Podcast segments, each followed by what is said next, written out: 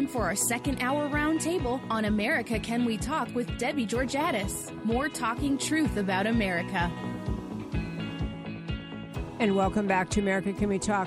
Okay, so um, this show is racing by, and uh, you know, I do this show completely and solely. I don't have may be obvious. I don't have radio training. I'm not a radio, um, you know, didn't major in communications in college. I'm not a radio person. I do this show entirely 100% out of passion and love for America and wanting to preserve the unique greatness of America. And many stories I tell, many guests I get on, they're all trying to help develop the idea I have in my head and my heart about America, but this idea that you have to stand up to protect and preserve this country because there will always be people who will be happy to take your liberty away in one way or another. And I want to hit on one point tonight, and I don't know if um, that relates to that, which is this. Some of you may have watched this past week. There, I think CNN sponsored was a town hall that CNN sponsored, and it was about it was a debate between uh, Senator Bernie Sanders and Senator Ted Cruz, both presidential candidates, and it was about the budget and you know kind of what um, you know what uh, priorities there should be in spending and blah blah blah.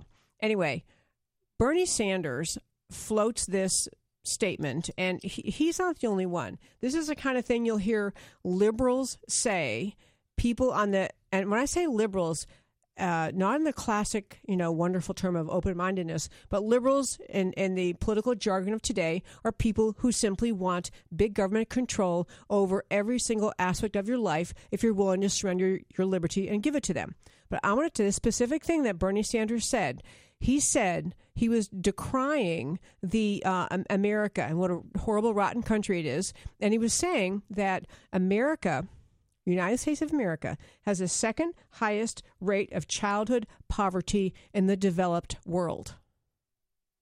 And so, you know, first of all, I want to just say tell you why he says that is because he knows he's speaking to a nation of good, moral, caring, loving people. And if you actually think that's true, if you think America really has the second highest childhood poverty rate in the developed world, you would say, oh my gosh, well, we better give in and pay more taxes. We better give in and expand the welfare state. We better give in and have more and more people provided their food and housing and everything by the government because we have a horrific poverty rate. Who knew? I didn't know that. I mean, Americans are good people. They're going to respond that way if, if to something like that, if it were true.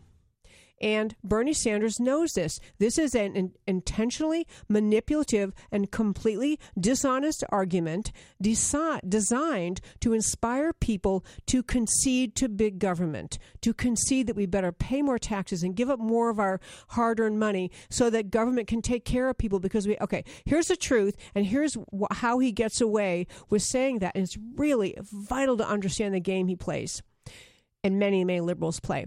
So this this uh, statistic that America has the second highest rate of childhood poverty in America comes from an actual.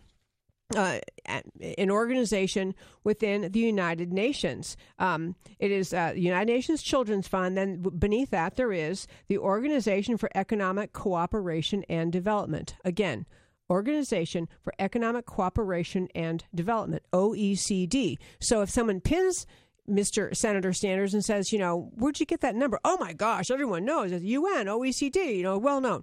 Here's the dirty little secret, and you must understand this and tell everyone who ever recites that insane statement to you, tell them the truth. So, what OEC does, it takes the median income of every nation. And median just means half the people in the country make more than that amount, and half the people in the country make less. So the median amount. And then they calculate how many children live in households where the median income is 25% is you know 25% or lower um, I'm sorry, the median in, where the, live in a household where the the income is 25 percent or less of the median income. The household income, I'm sorry, to get this right. The household income is 25 percent or less of the median income. So they're basically saying the bottom quarter of the uh, income earners compare with the median and how many children live in that that you know that that number. So let's just give simple numbers. Say that for easy numbers, you know, everyone earns hundred thousand dollars. Eh, that the hundred thousand dollars a year is the median income in America. Let's just say that. So half of that would be fifty. So any any household where children live and and in a household that has fifty thousand or less in you know in income, they're considered to be in poverty. The dirty little secret is this: if you compare America to every other country in the world, including the developed countries, we are among the most prosperous, abundant country in the world. It's a completely false, fallacious hoax argument because because America is so well off and Americans are so well off. The, the bottom 25%, our median, our median is so much higher than the developed countries of the world, so much higher than almost every country in the world, that just because your family, children lives, lives in a house, a child is in a household that happens to be 20, you know, um, less than half of the median, doesn't mean you're in poverty. In America, it means you probably have three televisions, two cars, seven cell phones, and everything you possibly need. But they do this statistic. I'm going to elaborate on more um, when we come back. We, we have a guest coming up, and I'm going to tell you more about this. But understand it's a lie. Don't buy into it. And come right back. We're speaking to another person about the whole issue of labor unions. Robert Alt from Buckeye. Don't go away.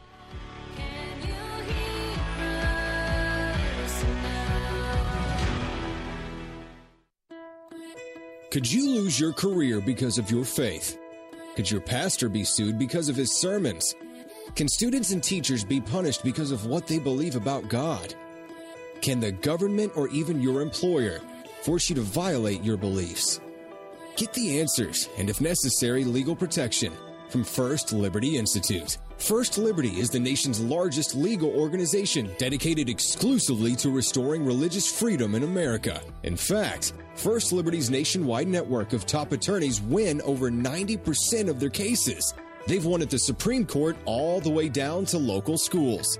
Visit firstliberty.org to learn more about how First Liberty is protecting religious freedom for all Americans in the workplace, public schools, your church, the military, and more. That's firstliberty.org. If you want hope for religious freedom and a free listing of your rights, go to firstliberty.org now. If there's one thing the conservative movement needs, it's a leader. And we have one the Heritage Foundation. Hi, I'm Debbie Georgatos. Heritage gets in the trenches on Capitol Hill. They promote principled solutions directly to lawmakers in Washington, and unlike politicians, they don't waver or compromise. But they're not a Washington institution. There are nearly a half million Heritage members and supporters in America, and they're on a mission to grow that number and build the conservative base. You can become a Heritage member by going to joinheritage.org today. I've been a member of Heritage myself for years. I have Heritage experts on my show, and I rely on their analysis to get the facts out. As a member, you'll get updates from Heritage Foundation on the fight for conservative solutions to America's challenges. Plus, you'll receive exclusive invitations to conservative events where you live. So join the growing movement. Find out more at joinheritage.org. That's joinheritage.org.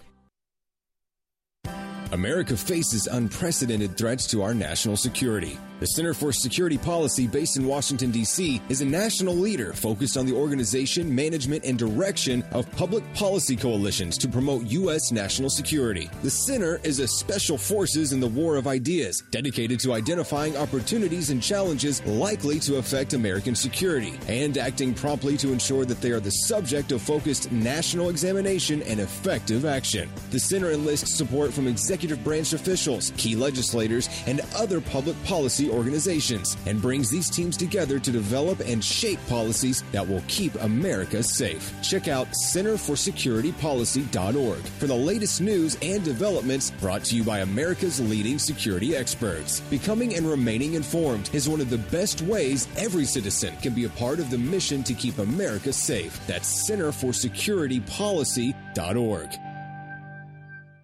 Attention Ronald Reagan fans. What is the one item most sought after by Americans who love the Gipper? It's Young America's Foundation's Reagan Ranch Calendar. Young America's Foundation is the leading youth outreach organization dedicated to ensuring that increasing numbers of young Americans understand and are inspired by the ideas of individual freedom, a strong national defense, free enterprise, and traditional values. New audiences of young people across the country are introduced to conservative ideas through Young America's Foundation's programs, including the Reagan Ranch program program. The Reagan Ranch calendar contains spectacular images of the Gipper enjoying his beautiful 688 acre ranch, the Western White House. For a limited time, the calendar is free. Even shipping is free. To receive your beautiful Reagan Ranch calendar from Young America's Foundation, call 800 USA 1776 and mention the phrase Reagan Gift. Again, the number is 1 800 USA 1776 and Reagan Gift is the code. Learn more about Young America's Foundation at www.yaf.org. That's yaf.org.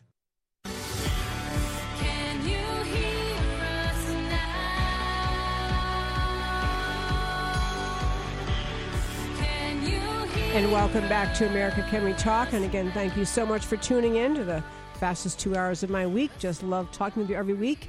And we have on the line tonight Robert Alt. He is the president and chief executive officer of the Buckeye Institute, um, and he also serves on the board of trustees there. But the Buckeye Institute, we were talking earlier tonight uh, about labor unions and their impact on America's freedom, and the Buckeye Institute is involved in trying to uh, talk about and push up the idea of worker voting rights. So, first, good evening. Welcome, Robert. Good evening. Thanks for having me on. Uh, happy to have you. And I would just love to have you tell our listeners when Buckeye is focusing on, the Buckeye Institute's focusing on worker voting rights, what does that mean? What are you talking about? Well, uh, we we were taking a look at issues a while back, and we, we found something fairly startling, and that is that 94% of union members across the country have never had the opportunity to vote for the union that's representing them the union was handed down to them. We we refer to them as heirloom unions, handed down from oftentimes uh, perhaps even your grandfather's generation from decades ago. Uh, to give but one example, here in Columbus, Ohio, where I live, the Columbus Teachers Association, the local teachers union, was voted in as the bargaining unit uh, uh, for Columbus schools back in the late 60s during the Nixon administration. However, if you were to walk into an average elementary school classroom in my neighborhood, the teachers probably weren't even born yet. They've yep. they've never had they've never had the opportunity to vote. In fact, you know this is some a vote that happened before they were uh, they were even a gleam in their parents' eyes. Okay, that is actually amazing. And I want you to say that statistic again, uh, if you could. The 90- 94% of union workers across the country the unions that are in place, they've never had the opportunity to vote for them. They've never had a voice with regard to uh, to their union. They've never had a choice with regard to their unions. And fundamentally, we think that that's just not fair.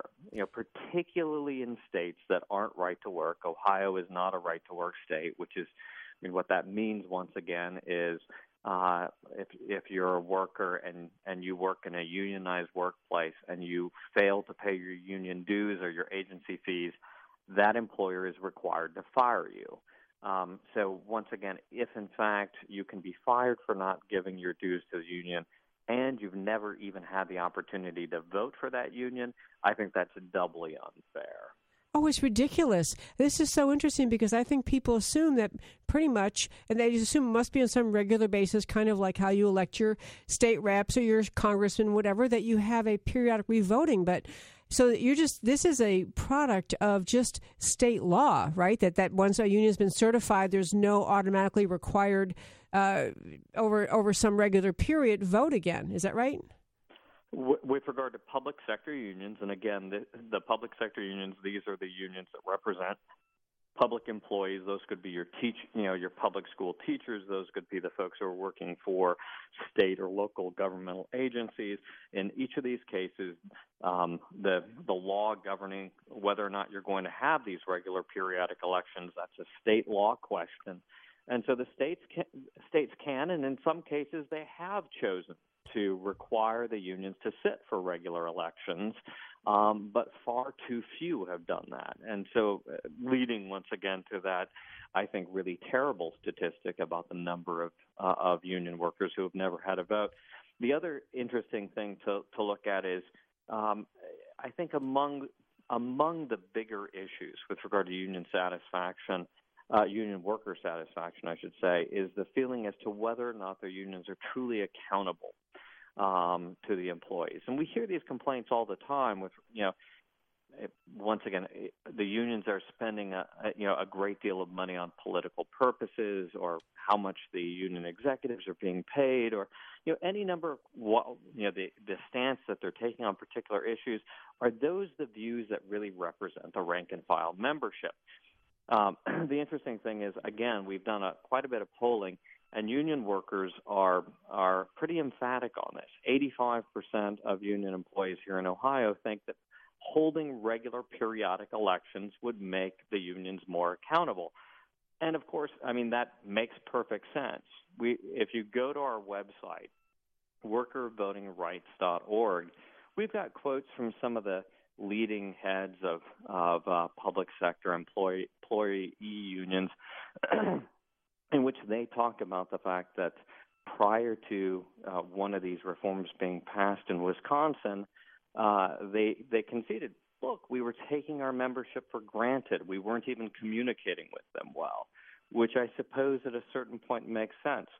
If you have a once one and done election in which you never have to, as a union, stand for reelection again, whether you provide good service, bad service, or no service at all, at a certain point doesn't matter. You're going to get the dues anyway. Uh, there's no real competition. Uh, there's no real opportunity for the workers to vote you out. And so there's no incentive to provide that better quality service for the workers. So this re- this kind of reform it provides the accountability uh, that the workers desire, and it really should pr- provide for better services for the workers from their unions. Well, that makes a lot of sense. I can imagine, though, the unions are not behind this idea because they really kind of got a monopoly. I mean, that maybe isn't exa- the exact analogy, but they have control over a group of employees. They're collecting dues. They're directing their donations to wherever they want. And the notion of having to be accountable, uh, they're, they're, going to be fighting. I mean, this is it. You're trying to do this in state legislatures to get these uh, voter working. Uh, I'm saying it in the wrong sequence. Voter worker voting rights bills passed, but you must get union opposition to this, right? Well, but you know they're they're up against their own members on this. If you take a look across the country, uh, polling it's it's generally well into the 80 percent plus. About 85 percent of uh, uh, union workers want worker voting rights. They want periodic elections. Here in Ohio, the numbers are phenomenal. The polling we've done, over 90% of union workers want to have worker voting rights. They want periodic elections. They want to have that voice and choice. So at this point, they're up against their own membership on this particular question. The workers want to actually have that vote. They want the accountability, but they also want the choice. I mean, the interesting thing on this is this really empowers the worker uh, they're, you know, in these elections, they have the opportunity to choose whether or not to keep the union, but that also gives them another opportunity, which is to consider whether they'd like a different union to represent them. Uh, you know, and there are, oftentimes are more than one union who, who would be able to provide services for a particular workplace. Um, and competition is good. It brings out the best. It tends to lower prices. It tends to increase the quality of service. I always say, you know, for those those listeners out there, think back to the bad old days when there was one cable company in your neighborhood, and they'd give you a a time frame for uh, for an installation sometime between 8 a.m. today and 12 noon next Thursday. Yep. It, you know, it it was terrible. Now, you know, they advertise that they'll give you a two-hour time window and text you when they're on the way, and they're constantly lowering their prices and increasing their service because there's competition. Uh, competition makes us all better. Uh, and I think that will have the same effect with regard to the unions. Absolutely. Very quickly, do you know whether how many states have already have in place something that is similar to the worker voting rights uh, bill? To, to date, there are two that have passed it in some form or another. Tennessee has done it with regard to teachers' unions. They have to stand for a reelection every th- three years. Wisconsin has done it for public sector uh, unions. There are some other states that have introduced something similar, uh, but have not yet passed it. Uh, it is possible, by the way, for this to be passed as a piece of national legislation as well, and I do know there's, oh. There's a congressman who has introduced a piece of legislation on this. But I don't know about you. I worked in D.C. for years, and I moved to the states for a very particular reason, which is I wanted to get something done. Yeah. Uh, and and in my experience, you know, st- the mm-hmm. states really are much more effective in getting things done. The laboratories of democracy, that's a real thing, and yep. so I tend to think that that uh, the state legislatures, particularly on an issue like this, I've been in the public policy game now for many, many years, seen a lot of polls. It is rare that you see a poll that is 90% on anything. And in this this case, we oversampled union households because we wanted to know what the union workers thought. And the union workers were the ones who were the most emphatic about demanding having these worker voting rights. I love it. We're almost out of time here. I do want to ask if you can tell our listeners how to learn more about this. You mentioned one website, workervotingrights.org, but then your your larger group, the Buckeye Institute, has a website too, right? We do. Uh, uh, BuckeyeInstitute.org. You can visit you can visit BuckeyeInstitute.org as well. But uh, we uh, the WorkerVotingRights.org uh, website. That's that is a project of the Buckeye Institute. So please feel free to visit both of those. We've got plenty of information about worker voting rights as well as our other projects on those websites. Love that. Robert Alt, thank you so very much for talking with us tonight. My pleasure. Thanks for having me on. Okay, folks, we're going to come back and I'm going to say that OECD statistic correctly because it's so important to get. Plus, we have a big thing coming up. I want to talk with you about General John Kelly and what he said to America. Don't go away.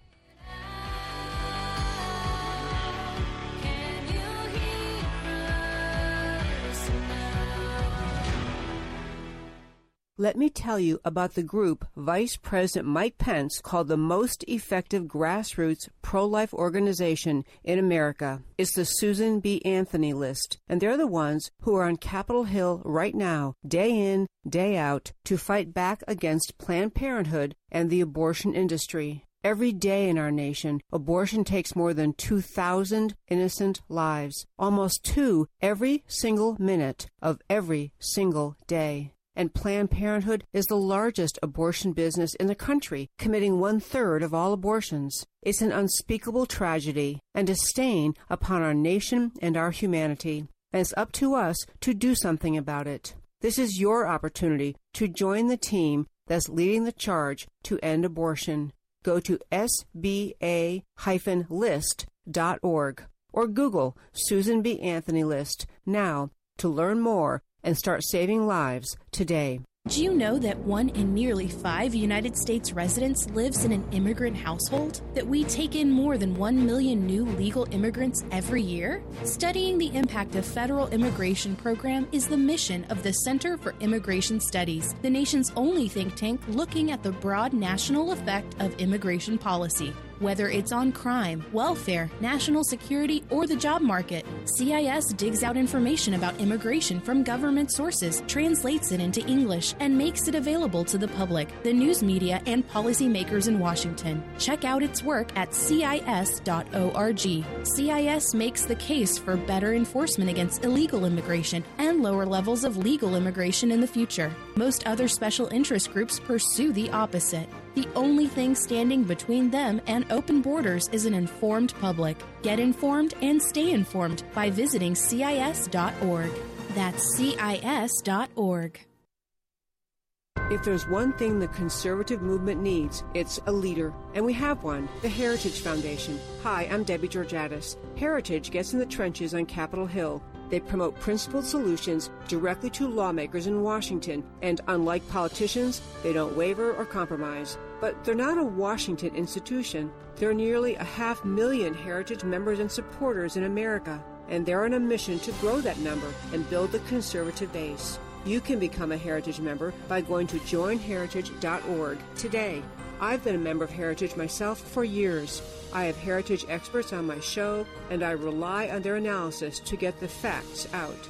As a member, you'll get updates from Heritage Foundation on the fight for conservative solutions to America's challenges. Plus, you'll receive exclusive invitations to conservative events where you live. So join the growing movement. Find out more at joinheritage.org. That's joinheritage.org.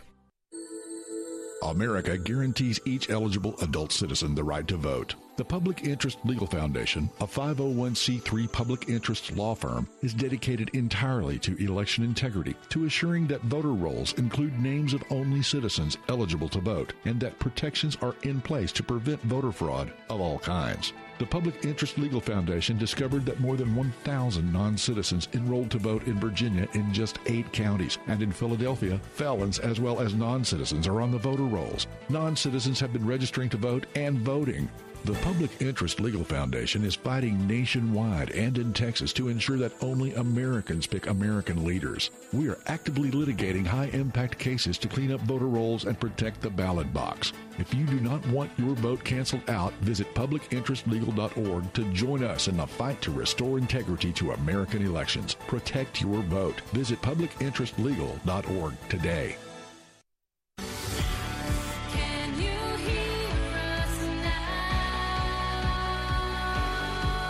And welcome back. Love, love talking to you every Sunday night.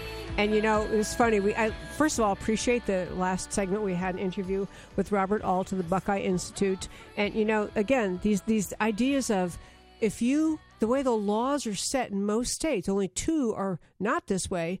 The way if you especially are not in a uh, right to work state, the way the laws are set for public unions is basically you get a job in the public sector, and that is not just school teachers, many, many jobs in the public sector. You must be in a union in order to be permitted to work, or else you lose your job. You must pay dues. And what he's pointing out is most people join unions, they never got to vote for the union. They have no obligation under state law. For the, the union has no obligation or to, and the employees have no right to say, hey, why don't we vote every two years if we still like our union, or every four years, whatever it would be. The unions have a death grip hold on those jobs and, and the people in those jobs, and there's no way out. And this is just contrary to the idea of America, the idea of liberty. And if your union is not inspired to do the things that keep their work workers happy. I mean, if the unions are doing a good job, then the union members are going to vote for them again and come back and say yes. But if you if the union is not listening, if the union is not responding to the claims, not not going after the issues that the workers want them to go after, then why should the workers be stuck with them? But it takes people. I tell you, the fight for liberty is on many many levels all the time, and it comes back to that notion of the right of the individual. And you know, unions. I wrote about this in my book, my book, which is now five years old. Ladies, can we? I talked about the history of unions, and in particular particular in communist countries, especially like in Russia and their communist, um, you know, constitution, they wrote about unions as this really important, wonderful thing, and, and unions because it's a concept of collectivism. It's a concept of crushing the individual's freedom. It's a concept of controlling the individual. And so unions are integral in communist countries. In America, they have had a role historically. Maybe they still do today in, in certain industries, public or private. I'm actually not really sure. I think there should be any public unions. Story for another day, whether public, because taxpayers pay those people and and and not sure whether public unions are really fair to the taxpayers but the whole concept in America of an individual working at his job and being controlled by a union over which he has no control and can't get rid of them, this is not American. This is forget left, right, Democrat, Republican. It's just un American. The idea of individual liberty has to include something about at least having some way to participate in selecting your union or deselecting them. Okay, I'm going to go back and try to say this thing about the OECD because my real point in all this was when Bernie Sanders, in the debate this past week, he was in a debate with Ted Cruz on CNN, a town hall, wherever they called it, and it was about the upcoming tax and, and budget bill and all that. Bernie Sanders made this statement that you hear many liberals claim that America, our precious country, United States, has the second highest rate of childhood poverty in the developed world. Only Romania is worse. And they say that because of the way the OECD calculates poverty. They basically calculate poverty by saying deciding that people living in poverty consist of the number as a percentage of people who earn less than half of the country's median wage. But in a wealthy country like America, people living in households earning less than half of the country's medium median wage make more money than most countries on earth. It's a completely false and manipulative statement and number to use because America is a wealthy country. Even the, and I've we talked about this before in this show. The statistic uh, is something to the effect of the bottom ten percent of Americans, the lowest income ten percent, live better than something like seventy three percent of the rest of the world. I mean, the notion that childhood poverty in America is astronomical is a is just a flat out lie, and Bernie Sanders knows it. But the reason he says that in debates, the reason he will say that in speeches is because he is manipulating the hearts of loving, good Americans who, hearing that, and they don't know any better, they think it's true, that gives them the incentive to just give in and surrender, give more of your tax dollars to Washington, let government grow, let government be the ones that feeds and clothes and houses and educates everyone. You surrender your liberty, and this is what Bernie Sanders wants surrender your liberty based on a lie and you have to be smarter than that, and you have to be able to, recount. Even though I do such a great job earlier saying the statistic right, but I hope you got. And if you didn't, it's up on our. I think it's up on our Facebook page too. But if it's not, it will be. And also our website, AmericaCanWeTalk.org, has all the links to tonight's articles, and the Facebook page has it. Go and read this and make sure you understand it yourself, so you can tell your friends. Okay, I want to switch um, topics entirely. So, thankfully for America General John Kelly, President Trump's chief of staff, made a speech this week, and this was about, if you didn't see this in the news, President Trump contacted the widows of the four Americans killed in an ISIS um, ambush in Niger. And so, four precious young Americans lost their lives, military men lost their lives. President Trump called all of the, the wives of all of them one woman was in a car with a uh, Democrat congresswoman named Frederica Wilson, and they tried to make a media firestorm out of the way President Trump expressed his condolences. It was an outrage. I'm going to talk to you more about how outrageous it was what she did. But at first, but John Kelly fortunately made a speech in front of the press corps in Washington. I have a, a segment to play, and then we'll talk about it more. So, Greg, if we're ready, let's roll. I said to him, Sir, there's nothing you can do to lighten the burden on these families. But let me tell you what I tell them. And what, let me tell you what my best friend, Joe Dunford, told me, because he was my casualty officer. He said, Kel, um, he was doing exactly what he wanted to do when he was killed. He knew what he was getting into by joining the, that 1%. He knew what the possibilities were because we're at war. And when he died, in the four cases we're talking about, Niger, my son's case in Afghanistan, when he died, he was surrounded by the best men on this earth, his friends. That's what the president tried to say to, to four families the other day. I was stunned when I came to work yesterday morning and brokenhearted at what I saw a member of Congress doing. A member of Congress who listened in on a phone call from the President of the United States to a young wife and in his way tried to express that opinion. He's a brave man, a fallen hero. He knew what he was getting himself into because he enlisted. There's no reason to enlist. He enlisted and he was where he wanted to be, exactly where he wanted to be, with exactly the people he wanted to be with when his life was taken. That was the message. That was the message that was transmitted. It stuns me that a member of Congress would have listened in on that conversation. Absolutely stuns me. And I thought at least that was sacred. You know, when I was a kid growing up, a lot of things were sacred in our country women were sacred and looked upon with great honor. That's obviously not the case anymore, as we see from recent cases. Life, the dignity of life, was sacred. That's gone. Religion, that seems to be gone as well. Gold Star families, I think that left in the convention over the summer. But I just thought the selfless devotion that brings a man or woman to die on the battlefield, I just thought that that might be sacred. And when I listened to this woman and what she was saying and what she was doing on TV, the only thing I could do to collect my thoughts was to go and walk among the finest men and women on this earth. And you can always find them because they're in Arlington National Cemetery. Okay, if you if you didn't recognize that voice, that is General John Kelly, the White House Chief of Staff. I should have mentioned before I started that his own son, General Kelly's son, was lost in his service of this country. I think he was in Afghanistan, and you know this uh, extremely moving speech that General Kelly made it was in the White House or in the press area, and he had the whole press there. And it wasn't a normal press conference with them yelling and you know, mocking. It just was a statement, and he did take a few questions, which I'll get to in a moment about how he handled the questions. But really, it was the most profound um, statement trying to lay out for America, really, you know what's involved in the president's decision to call someone to call the uh, widow um, or the surviving spouse of someone who uh, dies in the service of our country. He talked about how you know um, sometimes presidents don't call sometimes they do. He when his son was lost general kelly lost his son in afghanistan. President obama did not call him.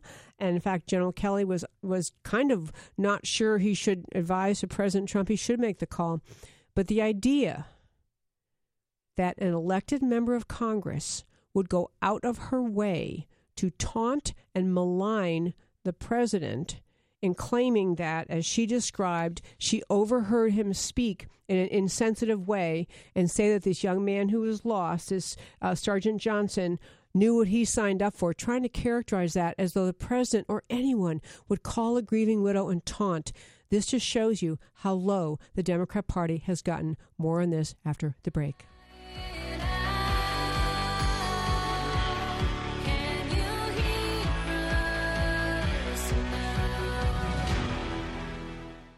On August 2, 2006, Debbie Lee was notified that her son Mark Allen Lee had been killed, becoming the first Navy SEAL to lose his life in Iraq. She had no choice about the news that was given to her, but she did have a choice how she responded. In response to her son's amazing last letter, she founded America's Mighty Warriors to honor the sacrifices of our troops, the fallen, and their families by providing programs that improve quality of life, resiliency, and recovery. Whether America's Mighty Warriors is hosting retreats for families of the fallen, helping heroes heal who are struggling with traumatic brain injury or post traumatic stress disorder, providing relaxation at the Heroes Hope Home, stepping in when an injustice is committed, or doing random acts of kindness. As Mark mentioned in his letter, they know the price of freedom and who pays it. Our troops and families of the fallen need your support. Visit americasmightywarriors.org today to learn more. That's americasmightywarriors.org. There's a lot of talk today among media, in academia, in our culture about everything that is supposedly wrong with America. Political correctness tries to dictate that we must stop thinking that America is exceptional. America's bravest have our back in the air, at sea, and on land. But who has America's back in the culture? In schools, on cable television, in newspapers? It's time to end the greatest prejudice on earth anti Americanism. And who makes the case for America? FLAG does. FLAG is the foundation for liberty and American greatness.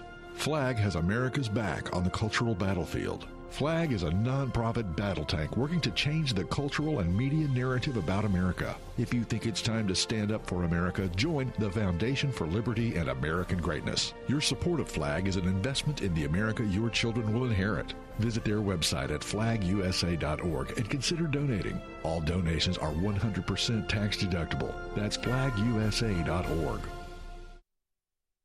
Attention Ronald Reagan fans. What is the one item most sought after by Americans who love the Gipper? It's Young America's Foundation's Reagan Ranch Calendar. Young America's Foundation is the leading youth outreach organization dedicated to ensuring that increasing numbers of young Americans understand and are inspired by the ideas of individual freedom, a strong national defense, free enterprise, and traditional values. New audiences of young people across the country are introduced to conservative ideas through Young America's Foundation's programs, including the Reagan Ranch program program. The Reagan Ranch calendar contains spectacular images of the Gipper enjoying his beautiful 688 acre ranch, the Western White House. For a limited time, the calendar is free. Even shipping is free. To receive your beautiful Reagan Ranch calendar from Young America's Foundation, call 800 USA 1776 and mention the phrase Reagan Gift. Again, the number is 1 800 USA 1776 and Reagan Gift is the code. Learn more about Young America's Foundation at www.yaf.org. That's yaf.org.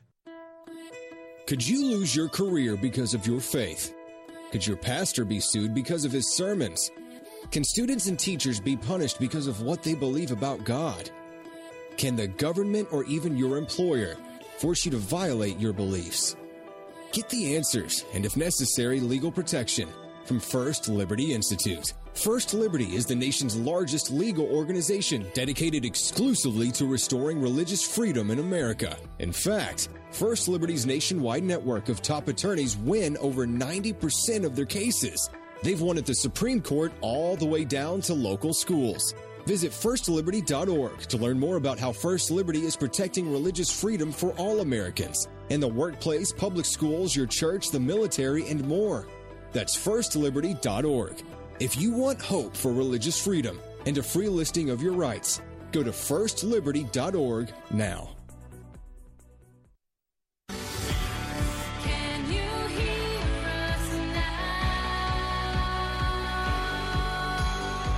And welcome back to the final segment tonight of America Can We Talk. These two hours race by every week. I do want to say a little bit more about John Kelly's uh, speech in the White House, or his remarks to the press and to the country, really, um, about this enormous, um, you know, I, I, don't even know what to call it. Kerfuffle is too mild a word. You know, just mild contra- this enormous controversy created uh, by Florida Congresswoman Frederica William, uh, what's her last name? Sorry, Frederica uh, Wilson. Um, and to be really clear about what is so egregious about her conduct. First of all, the president doesn't have to call people who've lost their loved ones. I think, and you know, uh, General Kelly went through that, explained different presidents do or don't, and and depends on circumstances. And in this particular one, it was four individuals lost in a apparently some kind of ambush by ISIS and in the country of Niger. And and so you know he elected to call. He talked about the the tender way they go about it. That actually someone is designated to call the family to say the president would like to call you. Would you would you receive his call? Would you accept his call? And I guess most people probably say yes. I guess you could say no, but they'd followed that. President Trump had asked General Kelly, "What do you think I should do?" And Kelly's trying to say, you know, on the one hand, uh, you know, it's a nice gesture, but uh, honestly, since you know, I'm not sure how comforting it is because you know they don't really know you, but um, you know, so may, I don't. So he was. He ended up. I think General Kelly ended up saying to President Trump, maybe you know you don't have to call, but he really wanted to. So the idea that whether you love Trump, hate Trump, whatever you think about him, making a call to a grieving widow. I mean, every human knows how hard that would be. Certainly to lose your spouse, to lose your loved one and and it's hard to be the one placing the call. I mean, I know I have, you know, in in your life, you think about you when you hear people pass on, and you're debating, you know, do, would would my call be intrusive, or would they appreciate it? Should I stay out of it and just send a note? Should I call? I mean, you, you're always, and so the the I mean, Frederica Wilson has gotten so far down the path of she's either gotten so far down the path of dehumanizing President Trump that she can't even fathom that he, like anyone else, struggles in this kind of situation struggles about whether to call, what to say, um, or she's just, which is actually equally likely in her case, she is part of the rabid Democrat media mob so determined to destroy this president that she seized on the opportunity. She happened to be with the, the widow when President Trump called her and heard the call, seized on it thinking she'd somehow make political points off of it. She'd somehow hurt President Trump in this. I mean, she's looking for the political angle, the political gain to her in the most horrific of circumstances in people's lives. It's just simply despicable. And actually, she did tweet out finally yesterday, after, let me make clear, after going on many talk shows, trying to, you know, tr- alluding to claiming that President Trump was racist, that uh, General Kelly was racist, that these people were so they were racist and insensitive, blah blah. And she just got truly humiliated by General Kelly's grace and class and what he had to say. So she did tweet out yesterday. Frederica Wilson t- tweeted out, "I'm done talking about this. This is good. She needs to be quiet now." And I, but the reason I want to dwell on just a little bit is this: there is so much animosity just waiting to flee, fling out of the mouths of the Democrat media mob in this country to look for every opportunity that anything that President Trump does, says, doesn't do, doesn't say, that somehow if they can make hay out of it, they can make him look bad, they think they can. This is their mission. It is not to solve problems. It is not to discuss issues. It is. It is not. It is just entire destruction mode that the left is in. And so we on the conservative side, whether you love Trump, don't like Trump, voted for him, whatever you thought, you have to recognize this is very detrimental to the president and his ability to carry out the agenda that the American people elected him to do. I don't have time tonight to go into, but sometime in some show soon, I'm going to go through all that President Trump has accomplished without the help of the GOP in Washington and in the many ways in which elected officials on the GOP side and the House and Senate are working very hard to undermine or in some other way continue to delegitimize President Trump. It is egregious. And so, as I say, he wasn't my choice in the primary, as I've said a million times in the show, but he is the president and he's doing many good things for this country and we need to rec- be more on alert on our toes recognize when these kind of stunts happen with frederica wilson we need to be pointing out how absurd it is. What she tried to say, by the way, is that he used the expression, um, she heard him insensitively say that Johnson knew what he signed up for. And as you heard in the recording we had of General John Kelly, he's saying, of course that's what you say. You're, you're you're praising the person. You're you're honoring the person who lost their lives. You're saying you know he knew that it was dangerous. He knew that he was taking his life you know, he was putting his life at risk. He knew what he was doing to serve this country. It's a compliment. She tried to take and, and i tell you folks the moment i read that headline i knew exactly what he meant and I knew that she would find that what if you're determined to see it in the worst light, that you could say what she tried to say about it. But it's obvious to everyone who's thought about this. Of course, it's one of the things you say that you know we're just you're honoring him. We're so grateful he chose to serve, and we're so grateful that he was willing to put his life on the line. He knew what he was doing, and he was willing to go out and battle for America. I mean, it was just egregious, and honestly, just it really put her to great shame, um, in, in, my view. Okay, so I want to hit one last thing. To first of all, tell you that if um, if you're listening in Dallas, first of all, love talking to um, our listeners everywhere. But if you're in Dallas, I'm going to be on tomorrow night on Channel Eight and WFAA. We're going to there's a panel uh, discussing whether or not the NFL players should stand for the national anthem and should you know stand respectfully hand over the heart. So I'm obviously taking the side on the side of the panel saying yes, people should stand for the national anthem. Um, the players should, but we're going to have that debate tomorrow night, um, and it's fun on. I'm actually not sure what time. I down there early evening, but I'm not sure what time I'll be on. Um, but I, I, hope you can want tune in and find that out. I'll put it up on our Facebook page when I find the actual time it'll air. I'll tell you.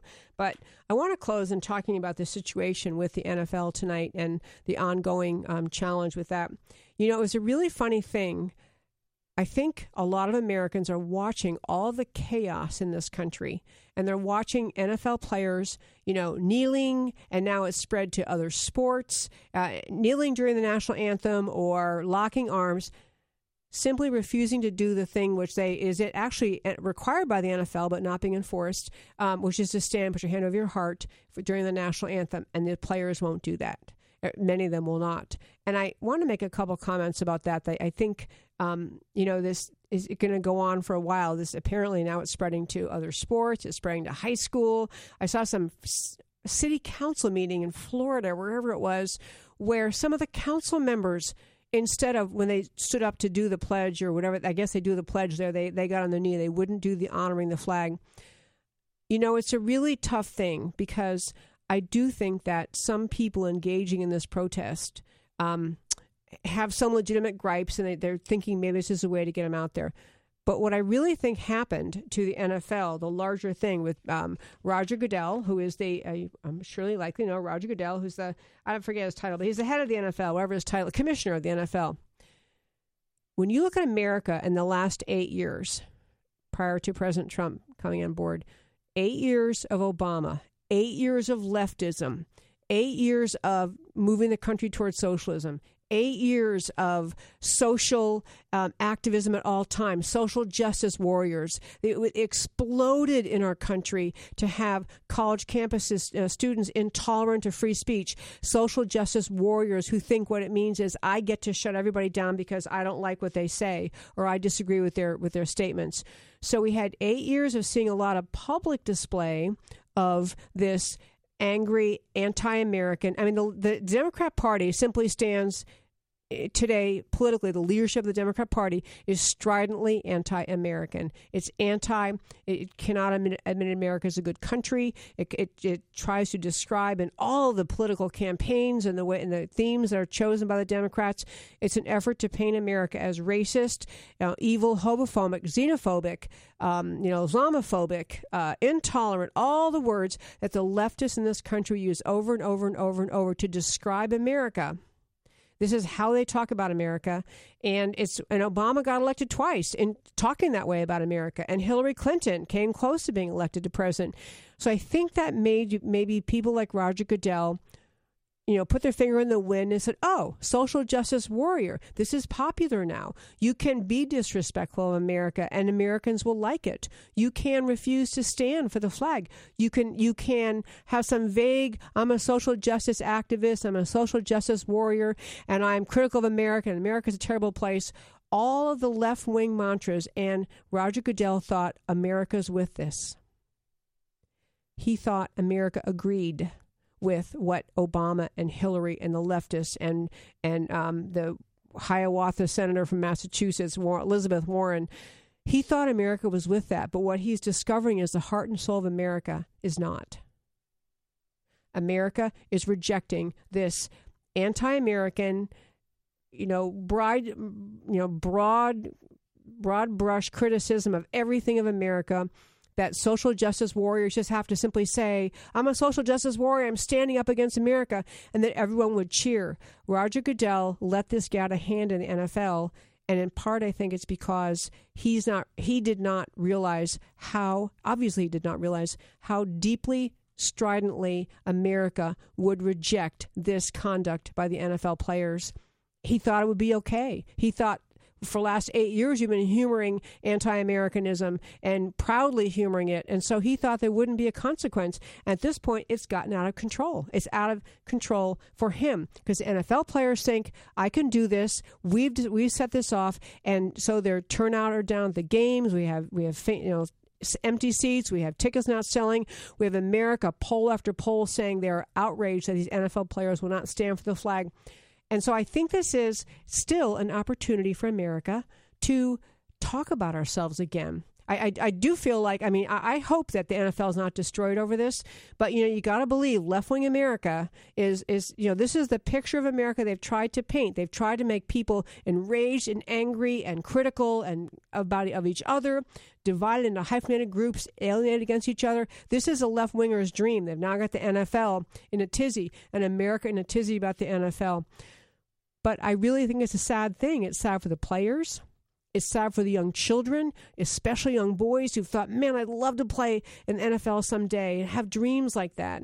It is sad for America that they're seeing these people, um, you know, just disrespect the flag. And I don't think Goodell and the NFL players saw it coming. I think they thought their protest will be well received. But the truth is, the heart and soul and core of America loves this country. They think it's a good, noble, great country. It's why they elect President Trump. And it's why they're opposed to this. So that's all we have time for this week. Debbie Georgatos, America Can We Talk? Come back next week. To America Can We Talk with Debbie Georgatos. To learn more or to contact Debbie, go to americacanwetalk.org. America Can We Talk? Truth about America.